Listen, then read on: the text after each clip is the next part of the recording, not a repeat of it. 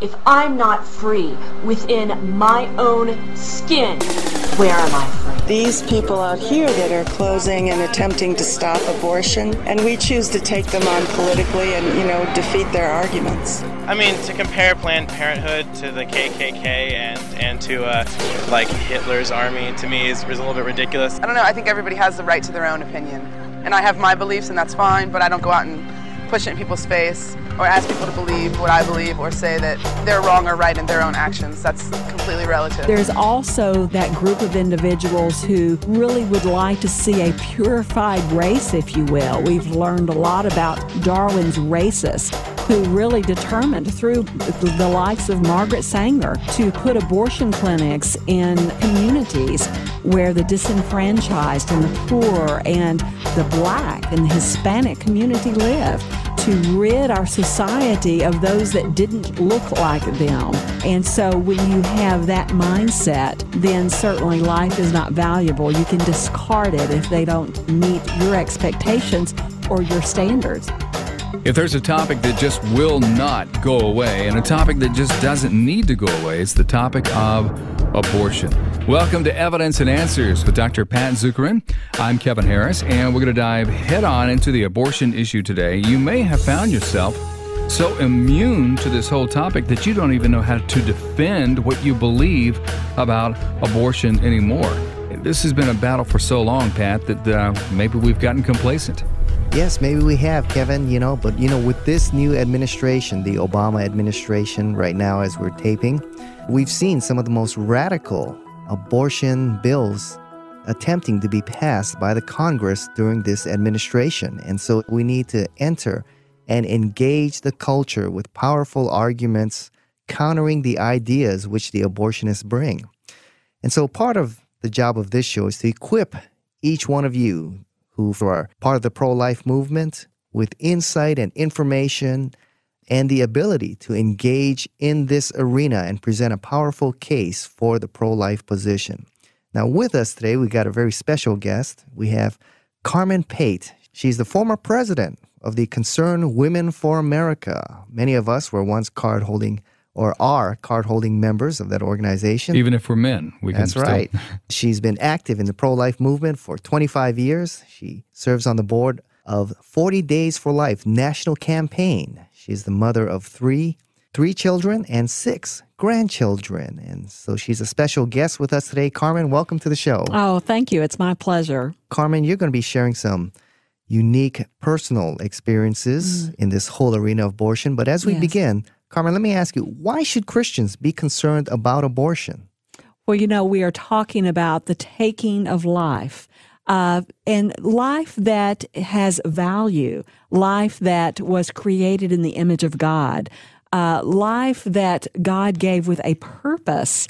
And for man to decide that he will be God and allow life to be taken because it is inconvenient or to be taken because he deems that it's not valuable puts all of us at risk, not only the unborn, but what about the aged? What about the handicapped? What about those whose minds are not as intellectually bright as others? So, really, it puts all life at risk because it truly desensitizes the value of life. Right, that's the key there. The value of life mm-hmm. becomes uh, diminished. And there's a direct connection, isn't there, with abortion and euthanasia and those other issues that you mentioned. Yes, absolutely. Because, you know, oftentimes we talk about abortion, it's framed in political realms. Well, it's about choice, it's about privacy. But when we talk about abortion, we're talking about a spiritual battle here. It is a spiritual issue. Uh, the enemy is out to destroy, and he does so through deception. And so, oftentimes, when young women are faced with an unplanned pregnancy, which began with a choice that they made. So they're in a, consequence now of what do I do with this unplanned pregnancy? The lies begin to creep in they begin to believe the lie, first of all, that my life is over. Perhaps they had planned to, a young high school girl, and she planned to go to college. She has her career plans. Uh, maybe she's going to get married someday. But right now, a baby has been thrown into her life. And so for her, her life is over. Maybe her young boyfriend is feeling the same way. So we have to make a choice that sadly is a very selfish choice to say, let's end this life so that our life can continue. But Pat, that's that's a direct life because we know that the taking of that life is not going to make their life better. And in fact, it's going to bring heartache that will last the rest of their lives. Well, Carmen, you know, what is the driving force behind the abortion industry? I mean, we're told it's about freedom of choice. Is that true? Well, it really isn't. First of all, there's a couple of things. It's one about greed. There's a lot of money in the abortion industry, and there have been individuals who have made lots and lots of money and want to make more. There's also the, that group of individuals who really would like to see a purified race, if you will. We've learned a lot about Darwin's racist, who really determined through the likes of Margaret Sanger to put abortion clinics in uh, communities where the disenfranchised and the poor and the black and the Hispanic community lived to rid our society of those that didn't look like them. And so when you have that mindset, then certainly life is not valuable. You can discard it if they don't uh, meet your expectations or your standards. So you have greed and you have this the desire to to get rid of life uh, so that your life can be made better. A very selfish uh, decision and, and selfish view of life. So it's not a courageous fight for freedom and the American value of the freedom of the woman, is it? No, it, it definitely isn't. And oftentimes, what is overlooked as well are the consequences, not only to the woman, but to the extended family of that woman. In fact, to the community and to the church. Abortion doesn't affect just one person. When it's all said and done, it ends up impacting as many as 40 or 50 people in their circle of influence but we know that there are physical and psychological consequences for a woman who chooses abortion. And only in recent years have we learned that those consequences also uh, impact the, the man. Uh, we have more and more men coming forward as women are coming forward and saying, I have been harmed by this abortion, either physically, emotionally, spiritually, or all three. And those stories are being told more and more, and we need for those stories to be told so that we can get to the truth about the impact of abortion. Carmen and Pat, I saw an article in a very prominent men's health magazine, and it was a question from a reader put into an essay. Basically said, I'm pro life. How do I tell my girlfriend? Mm. And the implication of that is yes. I'm so out of it. I'm so behind the times being pro life. How in the world am I going to tell my my girlfriend who is a normal human being? Oh, wow. And so the indication there is uh, what I was going to ask you. You've done some media battles, uh, being president of Concerned Women for America and Yes. so on. Uh, have the media softened at all on this issue, or do they still go after you very hard? Oh, the media still goes after you very, very hard. One of the things, though, they've lost one of their arguments, and that is that we're not talking about a human being. Uh, they they be- with because of medical uh, technology, uh, just the technology that we have with 3D uh, sonograms, et cetera. Uh, it's very difficult for them to continue that argument that it's not a human being. So now what they do, they focus on personhood and they determine that, uh, well, it's not a person until it is born. So therefore, uh, it is okay to take this human life. It's human, but it's not a person. It's human, but it's not personal. Yes, yes, and and you know it's it's really uh, when you think about defending uh, life, this it's a, there it's an argument that is easy to win because usually they'll focus on uh, three or four different areas. One area of focus is that of size. That well, you know, you're just talking about uh, a, a small little mass. It doesn't even look like a human yet. It uh, uh, they'll often say, "Oh, it looks like a tadpole," and it's nothing that you need to be concerned about. Uh, but, but we can quickly respond by saying, well, does size give us our value? So, what if a, a larger human uh, is a larger human more valuable than a smaller human?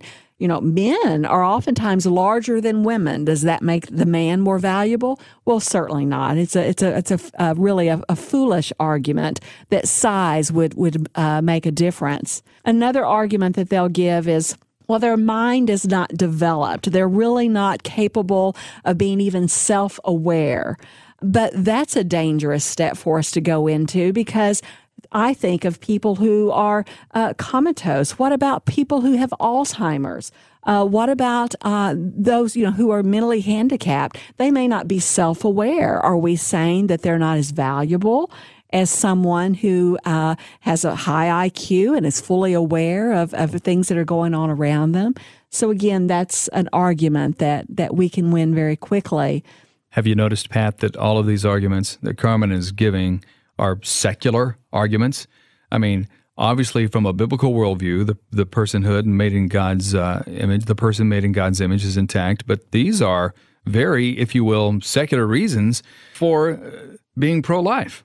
Right. Mm. She's providing good medical reasons why we should be pro life, you know, and uh, it's amazing to me how our culture can use these kind of arguments. If you step back and look at it, they're not very good arguments, are they? Yet no. we embrace them, uh, yes. Uh, you know, as valid arguments for abortion. I find that quite amazing. Oh, it, it is incredible to me. One of the, the one that always gets me is the idea that, well, in the womb, we can we can take the life of that baby in the womb.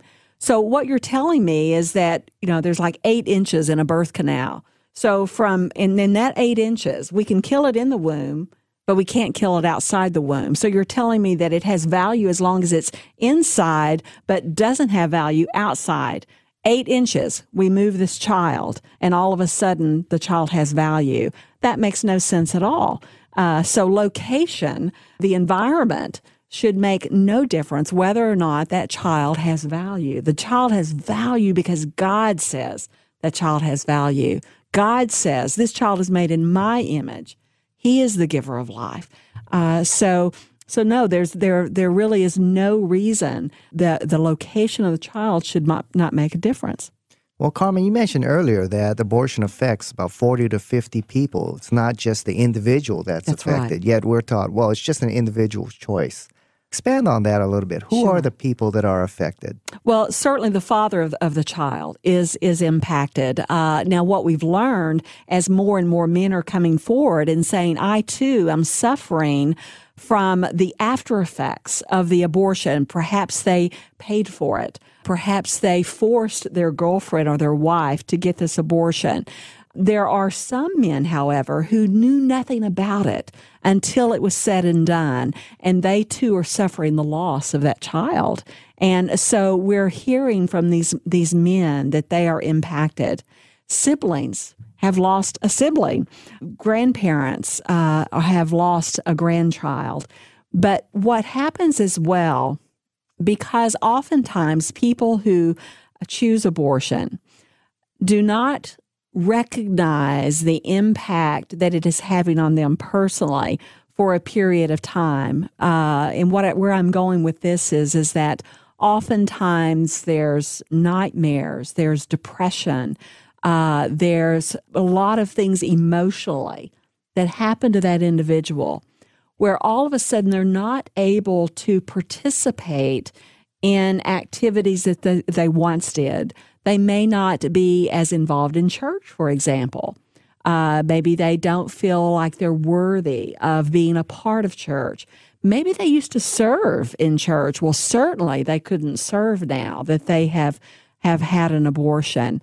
It could even affect their their careers and their their work environment. So the choice that they made all of a sudden has not only infa- affected them personally or the child, but it also has impacted, uh, impacted their immediate family, their church body, their community that they live in, their workplace. So people are impacted. Now, oftentimes the connection is not made. And it's not oftentimes, sometimes it's not until they've had opportunity to get counseling and healing to see uh, the implications of, of their choice. But it is long term and it's much, much broader than is ever given credit for in, in mainstream media.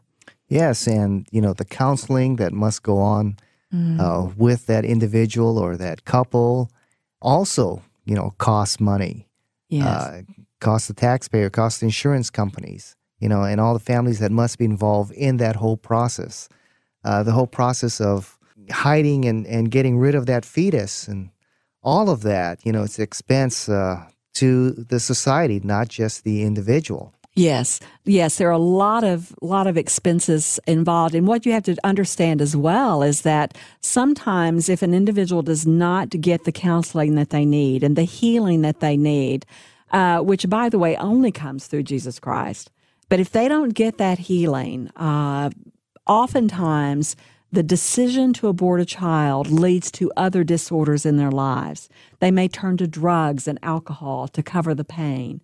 We've found that uh, like 80% of women who are in prison have had abortions. And, and, and the connection there is that the decision that they made to abort maybe led them to make other decisions. They think, well, you know what? I've already committed murder they often will identify quickly that they have committed murder by taking the life of their child. So it justifies in their mind them doing other criminal acts. Domino effect. I mean, Definitely. just- yeah, absolutely. Yes. You know, it's been slogan wars, Carmen, um, in the whole uh, cultural abortion fight that uh, we've been inv- involved in. And we'll have our slogans, they'll have their slogans, and they show up on bumper stickers. I don't see this anymore, but I used to see this bumper sticker all the time from the pro abortion people. If you can't trust me with a choice, how can you trust me with a child? Have you ever seen that? Mm. I have seen that. I have Now, at first, that. you think, well, wait a minute, that that makes sense uh, in kind of a surface way. How are we supposed to answer that? Well, I think, you know, when we talk about choice, we talk about privacy, you know, it really misses the point. It really does, because really what we're talking about is are we talking about a human being? If we are talking about a human being, then it takes it upon takes it on a whole different level. If that child in the womb is a human being, we are talking about taking the life of a human being. Well, that's a no-brainer then because we it's it's not, you know, it's the women will say it's my body, my choice. Well, that's for her body, her choice, but what about the body and the choice for that child? So we if if it's if it is a human being, which we believe scientifically and medically has been determined, uh, then the question is, is it okay to take the life of a human being? You know, students of logic at this point are going to recognize that this is commonly known as a category mistake or an apples and oranges argument. It's comparing two things that are not in the same category, and therefore it's a false analogy. A child uh, is a human being and is not in the same category as a choice. And so I would take a black magic marker and write over that bumper sticker, category mistake. And it's like saying, can you smell the color blue? Well, you've got a category error there since um, uh, uh, blue is a color and it's not something that uh, can be smelled Yeah. and so on. So it's a category mistake to say, if you can't trust me with a choice, how can you trust me with a child? Yes, and and it's them also taking taking advantage of of just changing the language. You know, instead of if if the discussion on abortion was just about whether or not it's all right to take the life of a human being, it would have ended a long time ago. Mm. But by changing the language to talk about choice and privacy and women's rights, uh, they're winning the battle in many in many aspects. So we have to take we have to take the language back and say, wait a minute, uh, we're going to choose the words, and the words are we're talking about the taking of the life of a human being. Carmen, let's talk about another issue that's brought up, and it often goes like this: Well, if you outlaw abortion, then people are going to have back alley abortions, and that's even more dangerous. Oh, you know, How do you and- answer that? Back to the coat hanger. Yes, yes. You know, when you when you go back, uh, I think of Bernard Nathanson, who was a an abortionist, Matter of fact, he was one of the founders of the National Abortion Rights Action League in its previous name, under an, another name. But he talks about how that was a decision that was made within the organization that they would use that argument because they knew that it would sell, but it had no uh, no facts to back it up. Yes, there were abortions that were done in the back alleys. Yes, there were abortions that were done by uh, doctors who didn't know what they were doing or individuals who weren't even doctors. But the numbers have been so skewed, uh, they're inaccurate. It's just not based on fact. Well, here's another argument, Carmen. Well, then who goes to jail? Should we throw the girl in the jail or the doctor? Mm. Who should we prosecute? Oh, that one does come up a lot. Well, then, are, what are you saying that if we uh, outlaw abortion, that we need to send all of these young women who have chosen abortion to go to to jail? And, and that's that's ridiculous as well.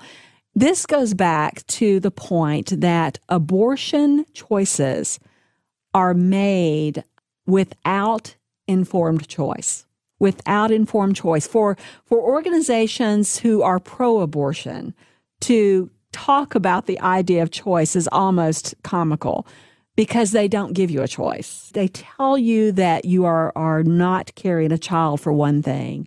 They tell you that your life will be over and that the only choice that you can make is to have an abortion. This would be the only direction that you should go all of the facts are not given to young women in most cases when they enter an abortion clinic regarding the consequences of abortion. So when a young woman goes in, she is in under duress. She is given only a little bit of information, and it would it's only information that will ensure that she chooses abortion. And so her decision is made, and that's why so many women uh, regret their decision. That's why so many, because they never thought through really what was taking place, what was happening to that child that they were carrying, and what the long term consequences would be. Yes, we're talking about abortion with our special guest, Carmen Pate. Carmen is answering the arguments given by many in the pro choice or the pro abortion camp, and we've also been exposing and debunking many of the lies and false arguments that are presented there. Well, Carmen, in the last couple minutes we have here, what can we do to win this war on abortion, which I think is a winnable war? Oh, it definitely is a winnable war. The hearts and minds in America are being changed about the issue of abortion. And the first thing I would say we can do is we can pray. And there's actually an organization which I'm happy to be a part of. It's called the 40 Days for Life campaign. Twice a year, we encourage people, cities across the nation, uh, around the world, to join in 40 days of prayer and fasting and community outreach to tell the truth about abortion.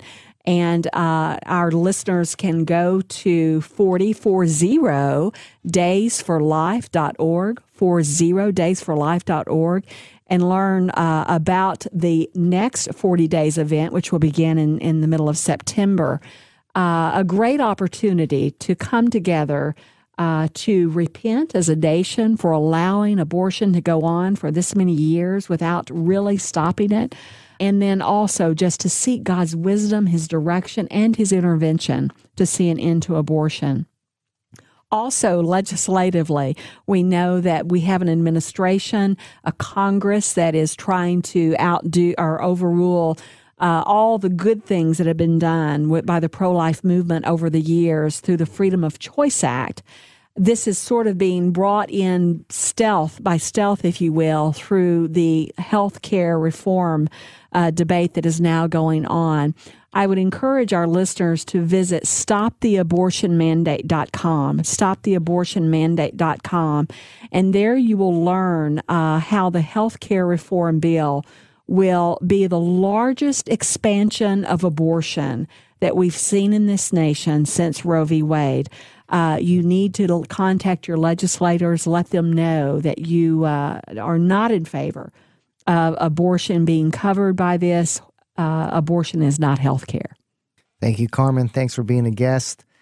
Uh, to hear this entire interview, uh, go to evidenceandanswers.org. So, Carmen, thanks for sharing your story. Thanks for being with us. It's been my pleasure. Thanks for having me.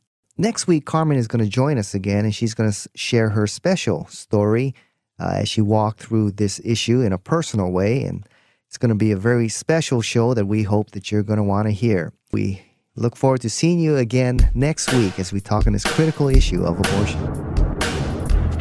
Well, thank you so much for joining us for Evidence and Answers with Dr. Pat Zukeran. It's our hope to keep a quality program on the air and on the web that presents an intelligent response to the issues of our day and intellectually considers the claims of Christ in an honest and loving way. And we'd like to ask you to join us. Please support us with your tax deductible financial gifts. One of the ways you can do that is by purchasing our resources available at evidenceandanswers.org. You can download past shows on everything from atheism to Zen Buddhism, read Pat's articles, and purchase Pat's new book with Dr. Norman Geisler, The Apologetics of Jesus. It's all at evidenceandanswers.org. That's evidenceandanswers.org. I'm Kevin Harris. Thanks again for listening, and we'll see you next time on Evidence and Answers with Dr. Pat Zukeran.